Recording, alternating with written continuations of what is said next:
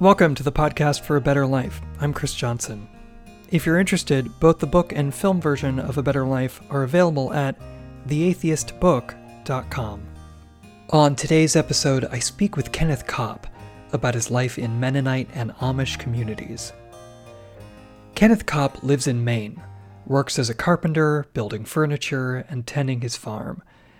After spending years in Mennonite and Amish communities, he is now an atheist, or as he has dubbed himself, an Amish atheist.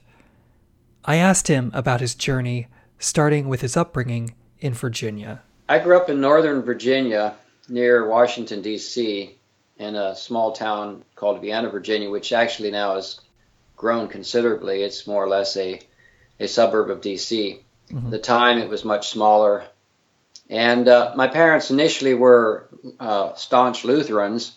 In fact, uh, they were charter members of one of the first Lutheran churches in the area. They donated a couple acres of their land uh, to build a church and have a parsonage there.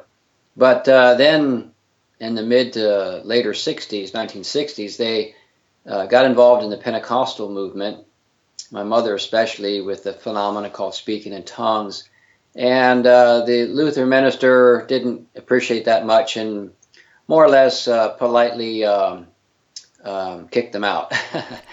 Uh, my mom was trying to infiltrate the Lutheran church with her new ideas, and he didn't want that. So my parents started searching, and they went from church to church. At one point, my dad, who was not as much religious as my mom, was ready to give up, but my mom was not. So we kept going until we found the uh, Assembly of God in Arlington, Virginia, uh, Assembly of God denomination, and, and that was a pretty dynamic church that they liked, and sort of one of those quote churches for the whole family. And uh, so that's kind of where we stayed, and that was from about seven years of age for me until I left home. That's what my parents associated with. So it was mostly what I know and remember in my formative years. And my mother was a very, like I said, fervent believer. Some of my first memories of her was uh, coming downstairs from, from in the morning, waking up and coming down and seeing her praying or reading her Bible. She, uh, I think, read the Bible through over 20 times or more. Um, sometimes I think she was trying to break a record, but but uh, but she believed it fervently. She had had experiences in her life, uh, very young life, when her mother died when she was, I don't know, 13 or 14 years old, and some supposed miraculous experiences over that period. And she wanted to be that that faithful child that her mother wanted her to be, and she passed it on to us, us children, and I, I got a double portion of that, I suppose. And uh, so I was a real fervent young man. Uh, other words, I mean, I still I got into some trouble. Uh, at, at, one point, I, I ran with the kind of the wrong crowd at, at the church, and we did some uh, rather naughty things, uh, just basically prankster things. Mm-hmm. But uh, then then I um, they, they showed a film there, one of those frightening films about the rapture.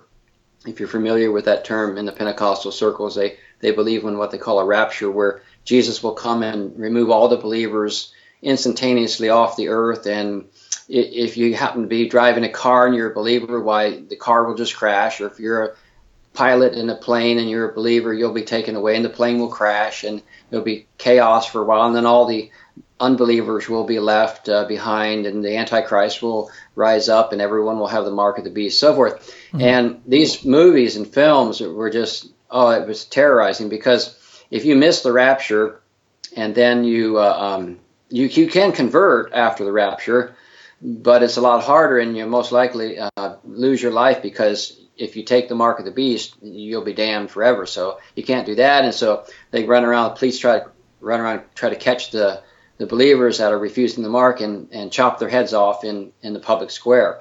Uh, and uh, oh, it was just terrifying. And I remember going into the prayer room after that meeting and just weeping and crying and asking the Lord to forgive me of my sins. I, I thought I'd been a Christian, but I, I wanted to make doubly sure that I was not going to miss the rapture and I'm going to go to go to heaven.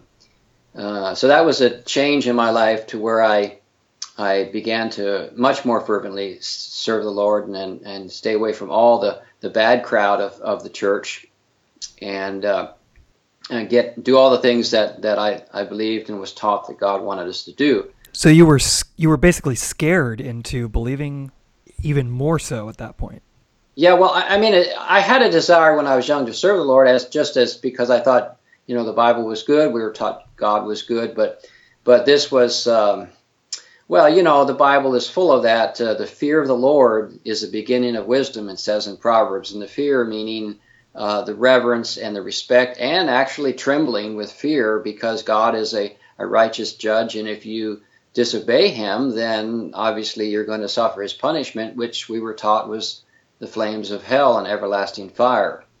It, it's a it's a strange dichotomy when I look back at it now. You know, we're supposed to love this this God who who will punish us with eternal punishment if we don't love him. Mm-hmm. Uh, and uh, so, yeah, uh, that's that was what I did. And, and then at that point, I began to feel like the young people in the Assembly of God were not as fervent as they should have been. They they would have their prayer meeting and services. Uh, we had youth meetings, lots of meetings, Sunday morning, Sunday evening, Wednesday prayer meeting, and then youth meetings. It was just constantly going. It seemed like.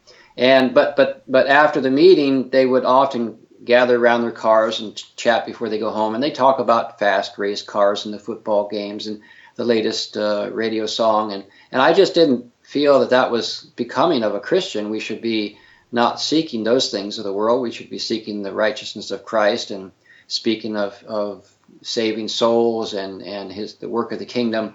And so during that time, I, I had an old, much older brother my only brother who had associated with the Mennonites uh, some years previous, and and he came home from time to time and would talk with me. Uh, much to my parents' chagrin, they didn't really want him associating with me because they were afraid he might influence me to his radical viewpoints, which he in fact did. Mm-hmm. He, he he taught me or told me about this the, the concept of a true church, uh, of a one true church, away from all the confusion of all the other churches and a church that had the Spirit of God, the, the blessing of God, and it was exclusively God's church above all others. And uh, this kind of uh, infected my mind, and I, I, began to buy into it. And, and it was also because they, they, they represented a much more peaceful, quiet life, not this ecstatic, holy roller type uh, stuff that, that and, and, and the things that I was seeing, like I mentioned with the young people, that the, the youth and the Mennonites were much more subdued and, and sincere and quiet. Uh, I had a few problems with the fact they had restrictions such as no musical instruments and such, but once I got past that, uh, I, I, was I was really ready to to be a part of them. Uh, and it was also um, some you know reading their literature, their periodicals, uh, and especially one book that most of your listeners probably wouldn't know about is called The Martyr's Mirror. Mm-hmm. Uh, and this is a compilation, uh, it was compiled back in the 1600s by a Mennonite bishop in Holland. And he basically uh, compiled it to include all the martyrs from the time of Christ to his time in 1660 of the defenseless Christians. That, that is something everyone who's listening should know is the, one of the primary or cardinal teachings of the Anabaptists, which includes the Amish and Mennonites, is the teaching of non-resistance, which, and that comes from the Sermon on the Mount in Matthew chapter five, where Jesus says, uh, "Turn the other cheek to those that smite you, love your enemies, do good to those that hate you, and pray for those who despitefully use you and persecute you."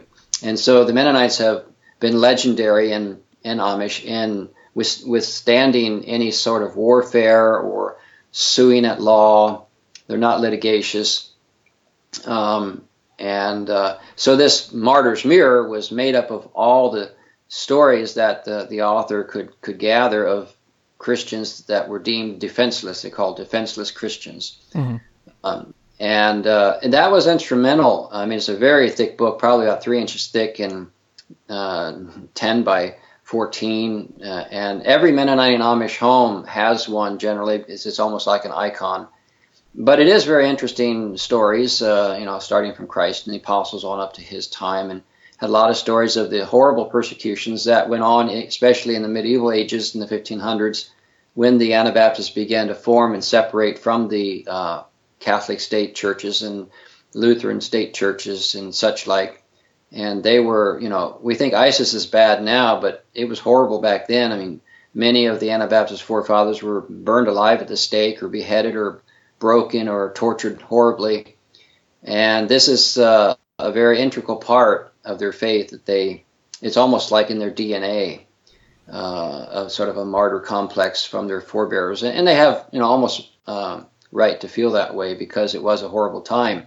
And then, of course, uh, as time went on, the persecution subsided by the 1700s, and then the new world opened up here in America, and many began to migrate over here to America where there was total religious freedom, or mostly so.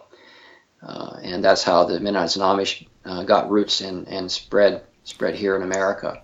What are some of the main differences that you saw between the, the Pentecostal church where you spent most of your time growing up and the Mennonite church that you you went to? What, what were the main differences between the two of them?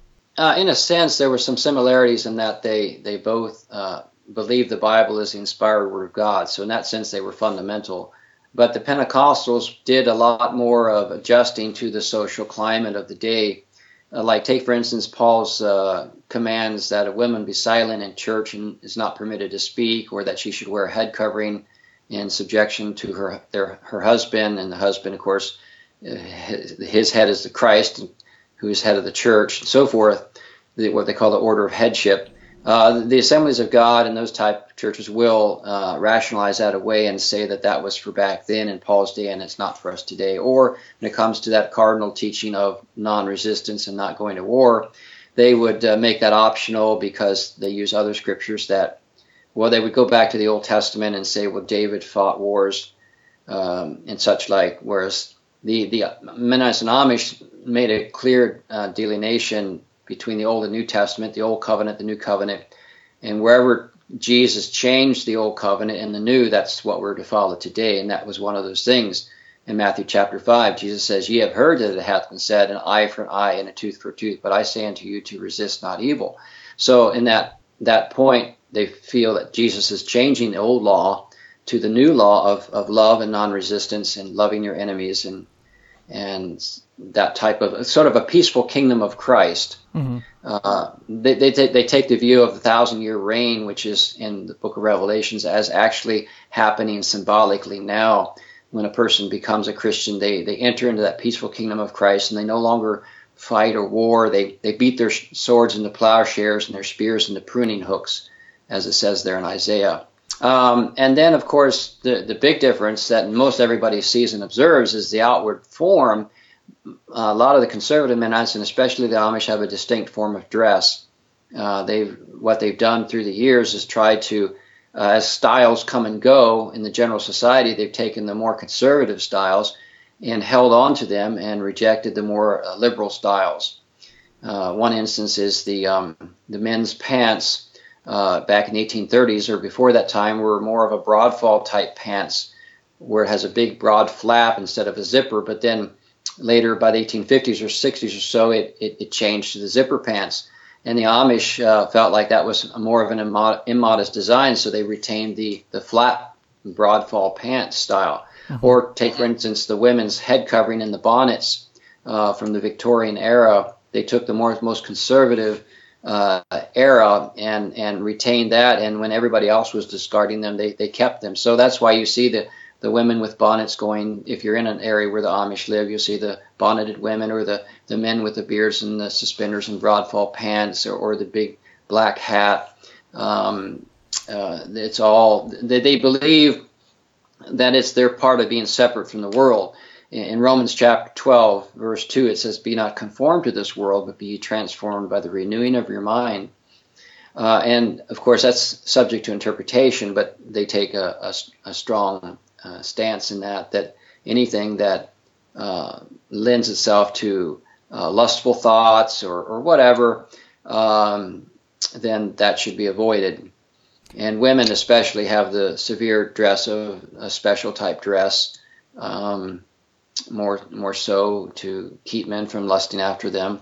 It, in a way, it's sort of like a lot of other groups, even even the Islamic uh, people. They, they they take it to a great extreme with their uh, hijab and or the uh, burqa, uh, which where they almost cover the woman entirely. Well, the, the Amish Mennonites aren't nearly as severe in that respect, but it's still sort of the same concept. It reminds me a lot, actually, of uh, very Orthodox or Hasidic Judaism, but it's a Christian form of that. Yes, yes, exactly. And I've been surprised uh, when I was leaving religion. There was a, a Orthodox Jew, not Hasidic, but Orthodox, and he came to me and uh, had been attending the Amish church here in in, in Maine, and uh, um, he uh, um, um, told me about his Hasidic relatives in, in New York City and actually showed me a video about the history. And I was astonished at how similar the concepts were, although there was, you know, some stark differences because they're Jews and don't believe in Jesus as the Messiah. But yet there were so many similarities and their um, insular way of, of keeping their people in, in a religious bubble. It was ex- very much like the Amish concept. That more conservative lifestyle grew more appealing to you over time, right? Yes, I, I was sort of a nonconformist. You know, it's a typical youth. Uh, they they tend to react to their background and want to do something different, and and I did that through religion, I suppose. Uh, and uh, and and then when you convert, and as fervent as I was, I mean, I was 110 percent. I wanted to go above and beyond. Um, I suppose had I been in a such maybe a Catholic uh, upbringing, I might have wanted to be a priest. I don't know, or a monk, but mm-hmm. uh, yeah, it was really appealing to me. The more ascetic it was, the more it was appealing because it, it seemed like, you know, why do we have to have all these trappings of the world? I, I was so tired of all the men in, in the Pentecostal church. They're very stylish. They wear the latest and the greatest, and ties and suits and and colorful things. And you know, back in the '70s, it was those uh, plastic nylon shirts, sort of like, and and and double knit uh, pants and bell bottoms. And the best thing I loved to do when we got home from church just get rid of those clothes and get in my jeans and t-shirt, natural fibers, and play outside. Mm-hmm. Uh, and so the Amish or the conservative Mennonites uh, provided that outlet in a religious form, in that they rejected those flamboyant styles of the world for a more plain and consistent uh, pattern of dress that, that was predictable. I mean, you had a uniform basically, and, and you didn't have to decide between 10 dozen pairs of shoes or or 30 dresses or you know 20 shirts what you're going to wear what type of tie. You just had the basic same maybe you had a good set for church and maybe slightly nicer but usually you know when when when it was worn out for church you wore it for every day. Uh, so it was basically serviceable clothing and that made just a lot of sense to my practical mind. The initial anabaptist group that you were with was more modern and you you decided that wasn't that was too modern for you, so you decided to go even more conservative to a more conservative uh, group. Is that right? Yeah. Well, it took some time. I had uh, first uh, wanted to be a part of this exclusive church of my brothers, but then I realized that uh, it wasn't for me. They were just. Um, I, I was thankfully I was alert enough to realize this doesn't make sense that they could be the one only church and there were other Mennonites and Amish churches that had just as much uh, what I consider the blessing of God as they might have.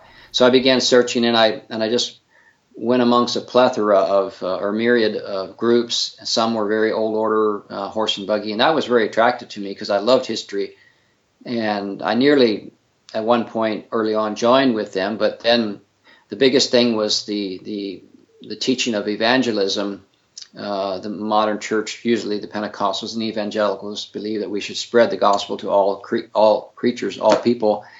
And uh, I didn't feel like the old orders had that, that they were doing that. So I went to a more moderate group, which is sometimes called Amish Mennonite because they have sort of an Amish background, but they've they've left the more stricter forms and are more modern, and also especially uh, more pointedly, they are evangelistic. So mm-hmm. they'll have outreach work where they'll go to colleges and pass out gospel tracts or have a prison ministry and, and try to get people converted and join the church. And that was all very attractive to me. So I wanted the conservative lifestyle, the dress and so forth, but I also wanted evangelism. And that seemed to be the, the niche that, that I, I found with, with this conservative uh, Mennonite church.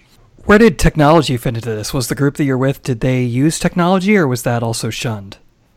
Uh, all groups use technology. It's just a matter of some use less or more than others.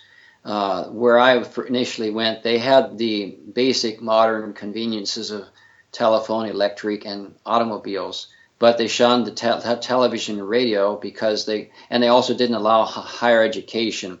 Uh, they had their own uh, church schools, and the children only went to eighth grade. And the curriculum that was used was uh, uh only produced by Mennonite publishing houses, so it had a sort of a skewed version of history as well as uh, science was very poor. Um, and, uh, and and and they they don't allow the television radio because uh, naturally that would bring in influences that could derail their their sensitive young people, mm-hmm. uh, and and that means they they keep their people indoctrinated in their in their religious bubble. That was in the 1980s, and there was no internet, so uh, TV and radio were the big uh, the biggies that uh, the big ones uh, issues that we would have had. And of course, reading material was also restricted. We we didn't allow. Uh, generally, no one took a daily newspaper, although occasionally someone might pick one up. Uh, and books were very carefully screened. no romance books or, or or any books that like take for instance the Harry Potter books. I don't even know if they were around at the time, but the Tolkien books surely were. Mm-hmm. Uh, they would have been considered uh, demonic or uh, possible influence to uh, demonic activity with all the wizards and witches or and such like that are portrayed in that in that series. What caused you to to then go to an old order Amish at that point? Well, it, it, it actually was a lot slower process. I was with the, these conservative Mennonites for nearly 10 years and then um, uh, I we I, I, moved my family to uh, a more conservative uh, Mennonite uh, group in, in, in Tennessee, and I, I, still consider them probably the most strictest car driving Mennonite church in, in the world. Hmm. Uh, they're they're probably in some way stricter than the Amish in their in their tight tight knit groups. Um, and that was good. We, we for a while that was a know it was a very uh, uh, nice as far as a, a brotherhood and, and, sharing, and everybody cared for everyone. Uh, and I, we were there for again another ten years, or not quite.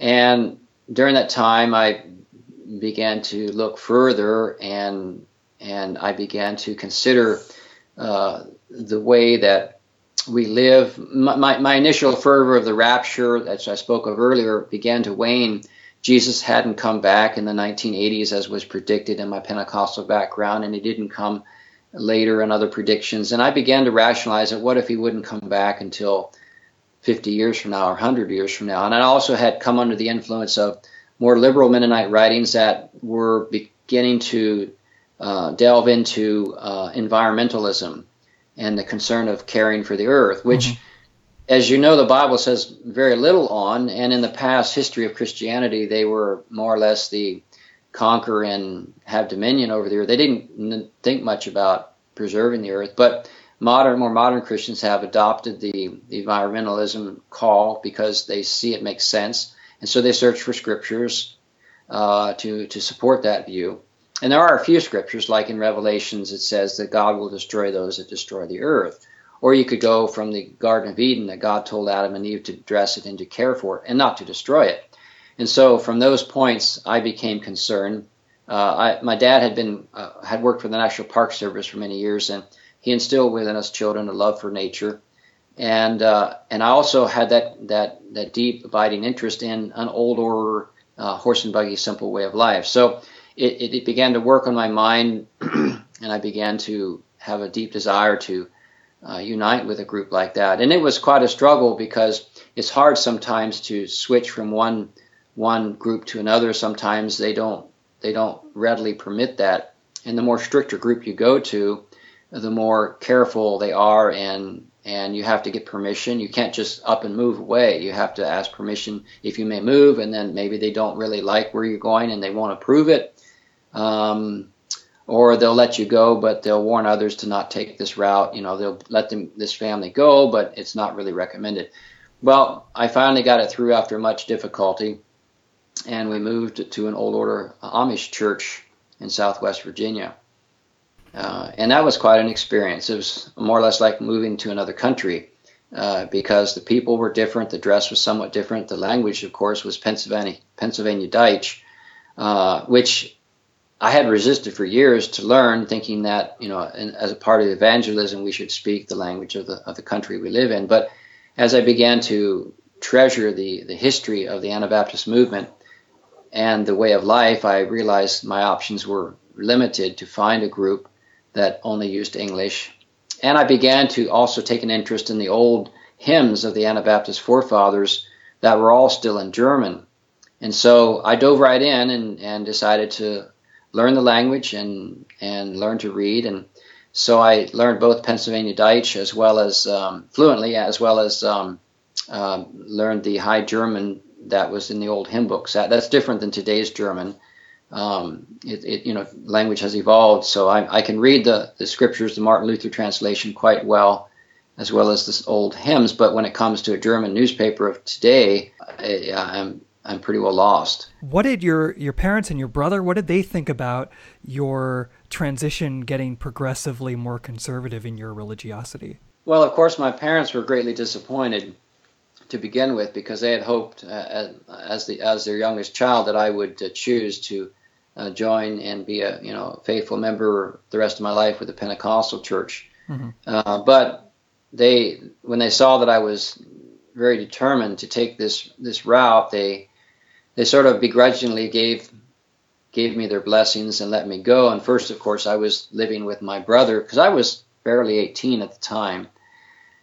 And then I went through my searching period and ended up joining around 20 years old into this conservative Mennonite group and marrying and then having a family. And they sort of softened and began to actually appreciate what we were doing, though they themselves never never went that far. And then as I began increasingly becoming more increasingly uh, conservative and strict in, in the groups that we were with, um, uh, I don't know. They, they, they more or less figured I knew what I was doing and accepted me anyhow. By the time I, I moved to the older Amish, my parents were getting rather old, and my mother passed away uh, the year that we moved. So she really didn't even get to visit us in the Amish community. My dad did several times, though, uh, and we really appreciated that. And he would have uh, visited us more often, but he died four years after my mom. So but that was permissible for him to visit. You you you didn't have to sever ties with the rest of your family. No, no, not in that respect. No, no. They they they they allow uh, relatives to come visit, or you go to visit relatives. But there's the differenti- differentiation is that well, I guess if if your parents that were not Amish or not Mennonite lived right in the general area, then uh, naturally speaking, you wouldn't want your if you're a fervent Mennonite or Amish, you wouldn't want your children to be associating, say, with their non-Amish or non-Mennonite cousins, mm-hmm. uh, because it might be an undue influence to leave them or lead them away from the faith. So there's uh, depends on the dynamics there. There can be there can be some some strain and, and, and tension. And you were married and you had children, is that right? Yeah, I had ten children. You had ten children. Yeah, the Amish and Mennonites have a uh, have a high birth rate. Uh, they take the, the the commandment at every at every wedding. It's always preached, amongst other things, to be fruitful and multiply and replenish the earth. And so, uh, you know, if you're healthy and well, uh, families of 8, 10, 12, sometimes 15 or more children are are not uncommon. So, what was the next progression for you? You were in this old order Amish, very conservative. What what started to happen to your faith?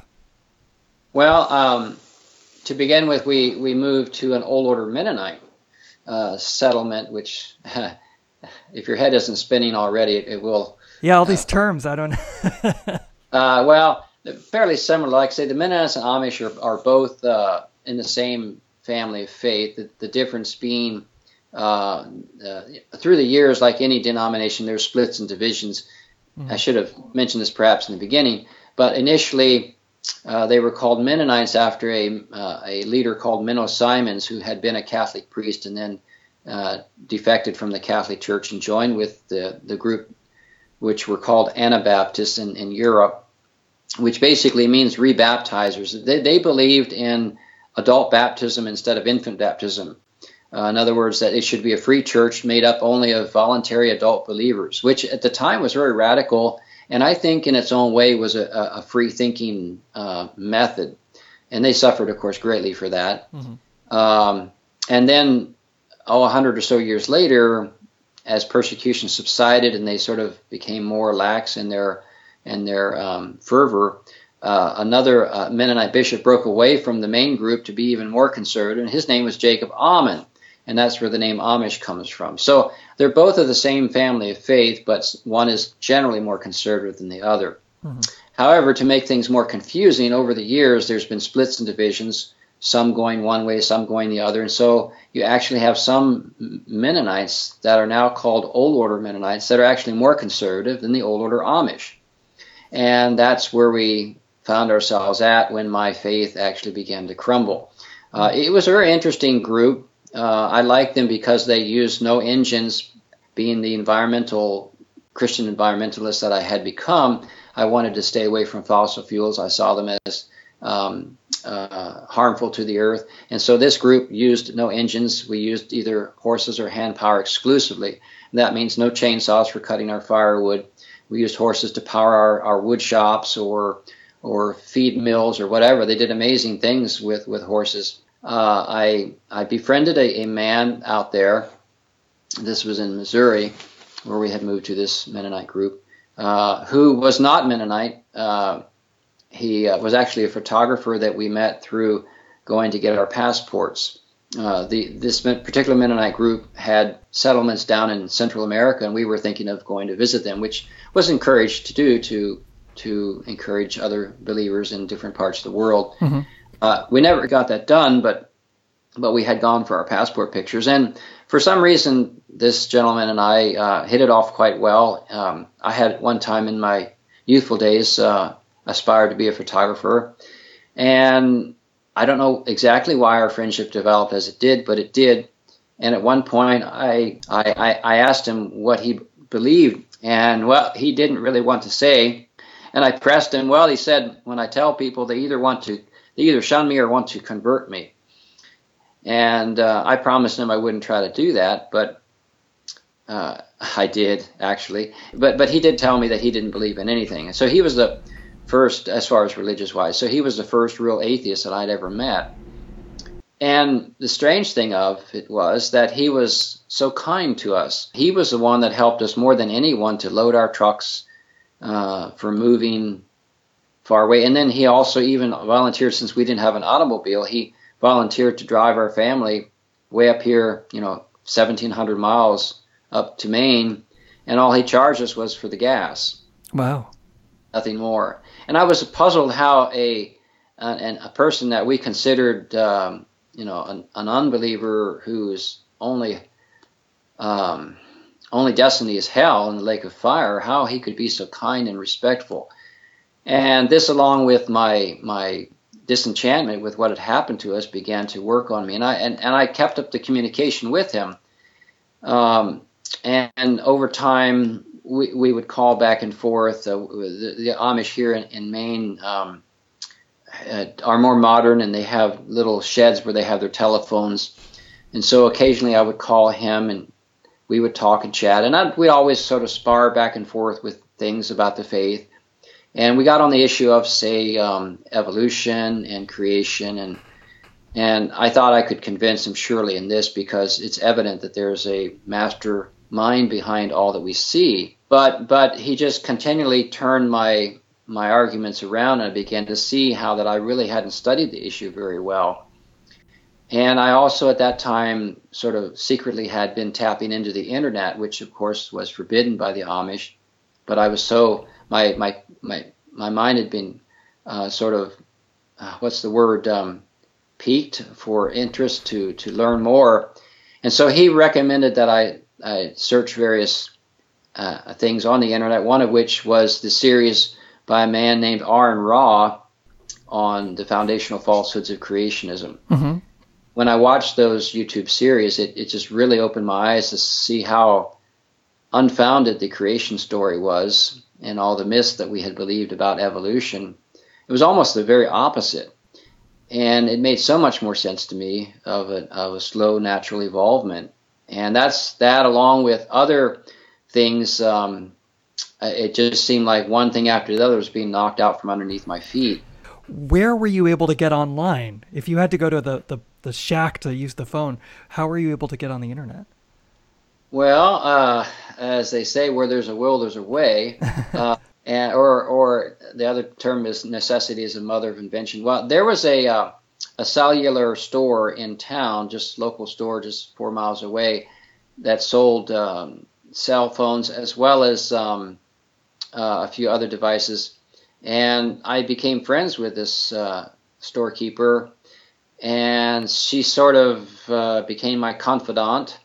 Uh, um, and learned of my interest and desire to know more. And she sort of helped me by getting me a Samsung tablet that could be uh, wireless, you know, on on the on the network system. Mm-hmm. Uh, and I went so far, she went so far as just putting the charges under her name so it wouldn't come under my name. Uh, because even my family couldn't know this. Uh, I, I, would have, in a way, wanted them to know, mm-hmm. but I didn't want to get in trouble. And, and you know, if your family's not on board with it, then and if it comes out, then it's the game's over.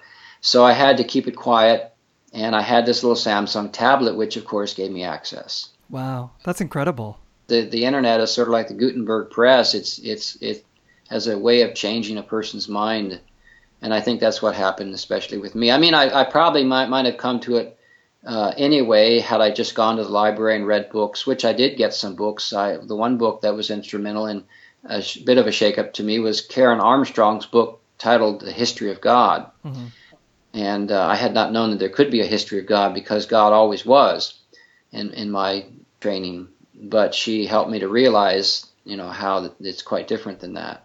I think a lot of us who didn't grow up in conservative religious settings or didn't who haven't lived in conservative religious environments you kind of take information for granted. You take access to information for granted. You take the ability to just turn on your computer or even have a computer or have a tablet for granted. And so to hear stories like that where you really had to risk so much in order just to get access to information and people helped you under the table to have that access. I mean that's just incredible yeah, sometimes I was really fearful. You know, the, the, the saying in the religious circles, I think it's even in the Bible, it says, Be sure your sin will find you out. And for a while there, as I began dabbling, I thought, surely my sin will be found out. Some, some way someone will know. But it actually took a very long time. I, I had this these devices for probably close to 10 years uh, before that um, it, it came out that I had them and uh, and I suppose you know the damage was done by that time, and I, I felt at first totally lost and totally awash, or sort of a person out at sea with no way to steer. I, I, I didn't know what was happening. It was it was it was like a I don't know. It was a surreal experience, and I was almost in a daze for a while. But then I finally leveled out, and also, you know, had other sources of books. Uh, in fact, I, I, it was a free once I once I went through the initial shock um, of realizing that that there is no God as far as we know.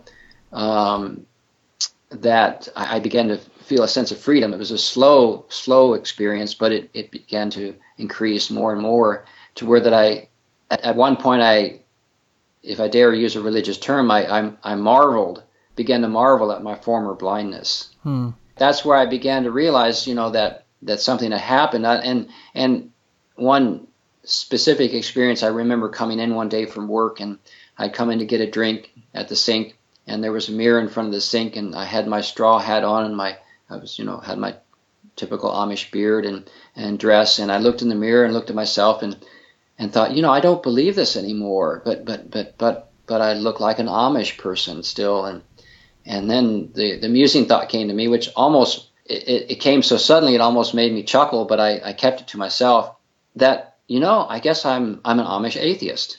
And I was pondering that that term, how that how incongruent that seems.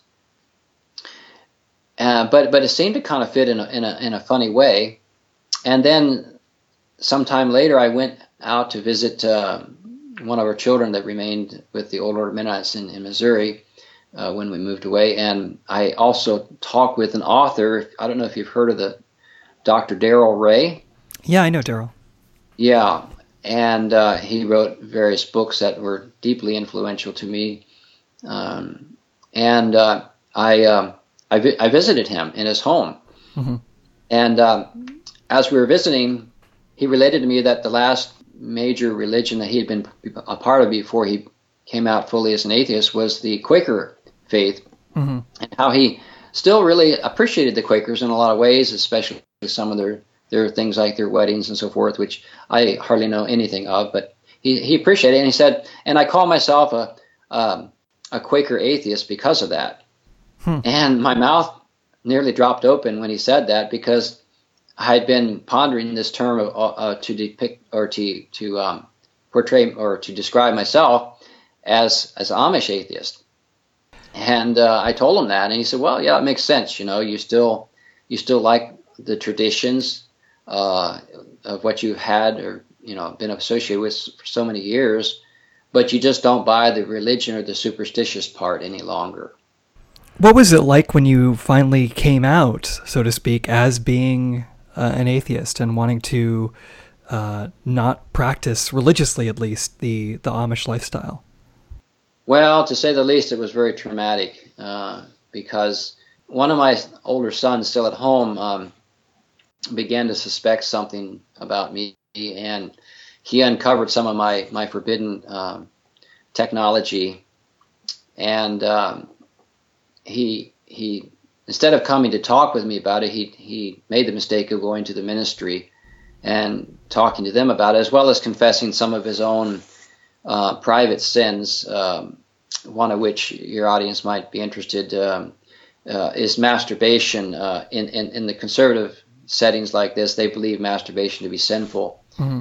Uh, and uh, and it's something that almost well, not often is, is found out, but it's more or less self confessed because a person sort of hits a religious guilt wall and they feel so terrible and dirty inside for what they're doing or allowing themselves to do. And so they, they the only way they can really find peace often is go and, and confess it. And if a young man confesses that to a, to the church leaders, then they will excommunicate the poor poor boy. I, I don't. I've never known it to happen to to girls. I don't, I don't know exactly why that was, but it was hmm. almost often boys. And they can imagine the traumatic experience that must be to their to their personal lives. Mm-hmm. Uh, so my son was, of course, excommunicated. But but in the process, I was sort of blamed as an irresponsible father because I didn't. At that point, I had modified my view uh, to to believe and understand, especially from reading Dr. Darrel Ray's work, uh, "Sex and God," and how religion distorts our human sexuality. Mm-hmm. That the masturbation is a very natural form of, of, of, human pleasure and is a way to discover our, our, our, sexual beings and how we function. And I began to see this as perfectly fine and good. So if my son would have come to me and said, you know, I'm struggling with this, Dad, I would have probably told him, well, it's, it's okay. It's not sinful. Don't worry about it. I, I know I would have had to really done a lot of um, explaining because the church we were with definitely condemned it. Mm-hmm. It would have had to almost been like a, uh, um, a secret little um, agreement we had between ourselves. But I, and I wish he would have done that, but he didn't. He took the traditional route and talked to the ministers, and of course that uh, ricocheted back onto me. Uh, and so I was, and, at the same time, I had also um, been so curious uh, or distraught in my struggle to know what to do about the God issue that I had actually asked one of the ministers privately um, if he had ever doubted the existence of God. And, and, to my surprise, he said he had. And to my further utter surprise, he said that he had even read some of the works of Sam Harris and Richard Dawkins. Wow.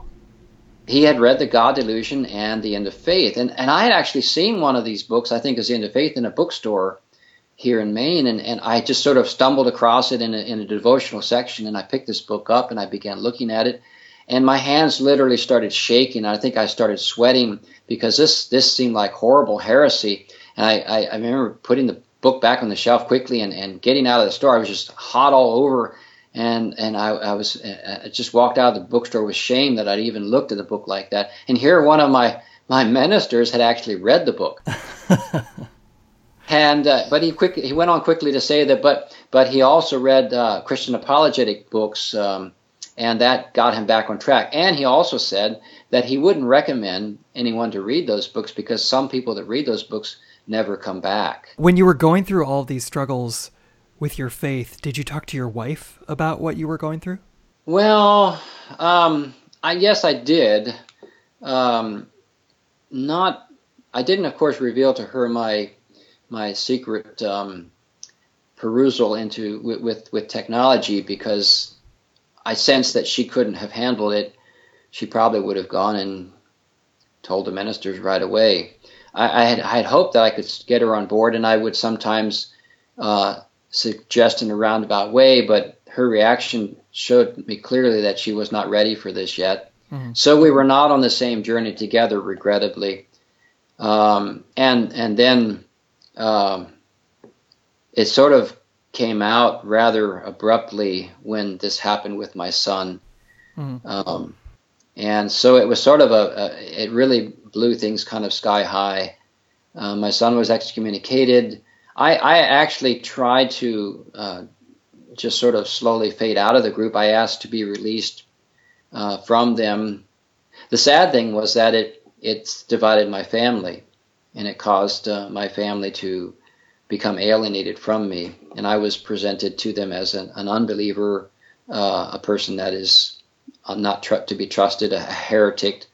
Uh, and of course, in the issues with my son and the masturbatory issue, I was considered as an irresponsible father and, in fact, immoral. Um, and so I had many strikes against me. I was basically, you know, tarred and feathered, and there's hardly anything I could say. So what happened to your family? You have you have ten kids. What happened to the marriage, and what happened to the children? Well, by that time, uh, five of our children had already uh, married and left home. Um, so there's only five children left at home. Uh, but since my wife upheld the, the discipline of the church against me. Uh, the the church uh, basically was instrumental in, in, turning the minds of the children away from their, their father, and and I was treated more or less as uh, a necessary evil in the home. Um, I was uh, very much shielded from speaking anything to the children. Uh, I could never just have a quiet conversation with any of them or any fellowship. My, my sons were um, given other jobs in other parts of the community, and I was more or less alone. Uh, in fact, sometimes I I begged for help in the shop and around the farm, and if I complained at all, then my wife would usually say, "Well, it was your choice, you know, to to make this decision." I tried to tell her that it was not so much a choice as a realization, and I would give the um, the likeness of I was raised, you know, in my early years as a child to believe in Santa Claus, and then one time I realized it wasn't Santa Claus; it was my dad and mom that were wrapping the presents. And I didn't at that time just say, "No, I don't believe in Santa Claus." I just basically realized he didn't exist. We still had fun at Christmas time, but it was with a different knowledge. And so, in this case, I just realized that, to the best of my knowledge, there is God doesn't exist. Uh, but that was just not that didn't pass. Uh, and so, so finally, the marriage was so strained. Um, I felt unwanted and unhappy. I was fearing for my sanity. There had been an Amish man that was sort of in a similar situation.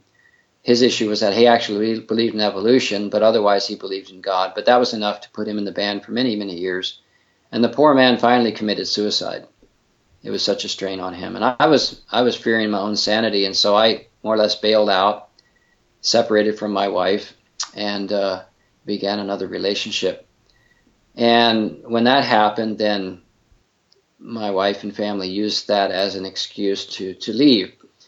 And I don't know that I did everything right, but uh, later I asked her, uh, uh, after they had moved away, um, if even if I would have never started another relationship, would would she have left me? And she said that she would have would have finally left me. It made it been longer period, but she would have finally left me. She would have had the children leave and go to their siblings' homes uh, one by one, and finally she would have not desired to be with me any longer either. So, so I I might have been a bit preemptive in taking the steps I did, but I was trying to protect my my own mental stability and I must say that aside from the sorrow of losing my family, I, I am I'm very happy. I, am generally a happy person. Uh, I like to think of Monty Python's song, always look on the bright side of life. Mm-hmm. And uh, you know, it's always someone else has it worse than you do. Nothing comes without a price, and I had to pay a high price with the loss of my family. But the freedom of the mind is so far above that. Um, I, it, it's it's priceless to be able to think for yourself, to to think critically, um, and to accept what is obviously you know scientifically true. And and and the world seems a much uh, has a deeper meaning actually to me, as many many atheists have have presented it that this is the only life we have. We we don't have a second life. Dan Barker sings a song that's somewhat using the words of Robert G. Ingersoll. Uh, it, it, it, goes this way that the, the, the, the, time to be happy now, it, the time to be happy is now, the place to be happy is here. The way to be happy is to make others happy. The time to be happy is now. And then one of the, one of the uh, verses says, Living life as though it were a mere dress rehearsal makes no reason or rhyme. The only way to appreciate the beauties all around is to take it one world at a time. and uh, so, to me, the world is much more marvelous, especially when you think of the, the universe and, and how infinitely small we are.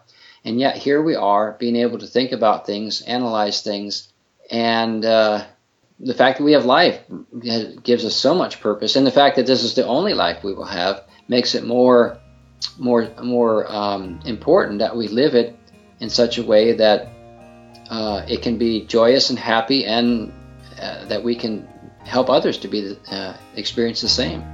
To go through all of that and to come out on the other side where you are, it's just an incredible journey, and the space that you're in now. I see such joy and, and happiness and excitement about life and the world, and it's just amazing to be able to see that. Kenneth, thank you so much for joining me. You're welcome, and thank you so much. It's been a pleasure to visit with you, Chris. Thanks for listening. If you've enjoyed this podcast and would like to support it, please visit patreon.com slash theatheistbook. For more information about the book and film versions of A Better Life, visit theatheistbook.com.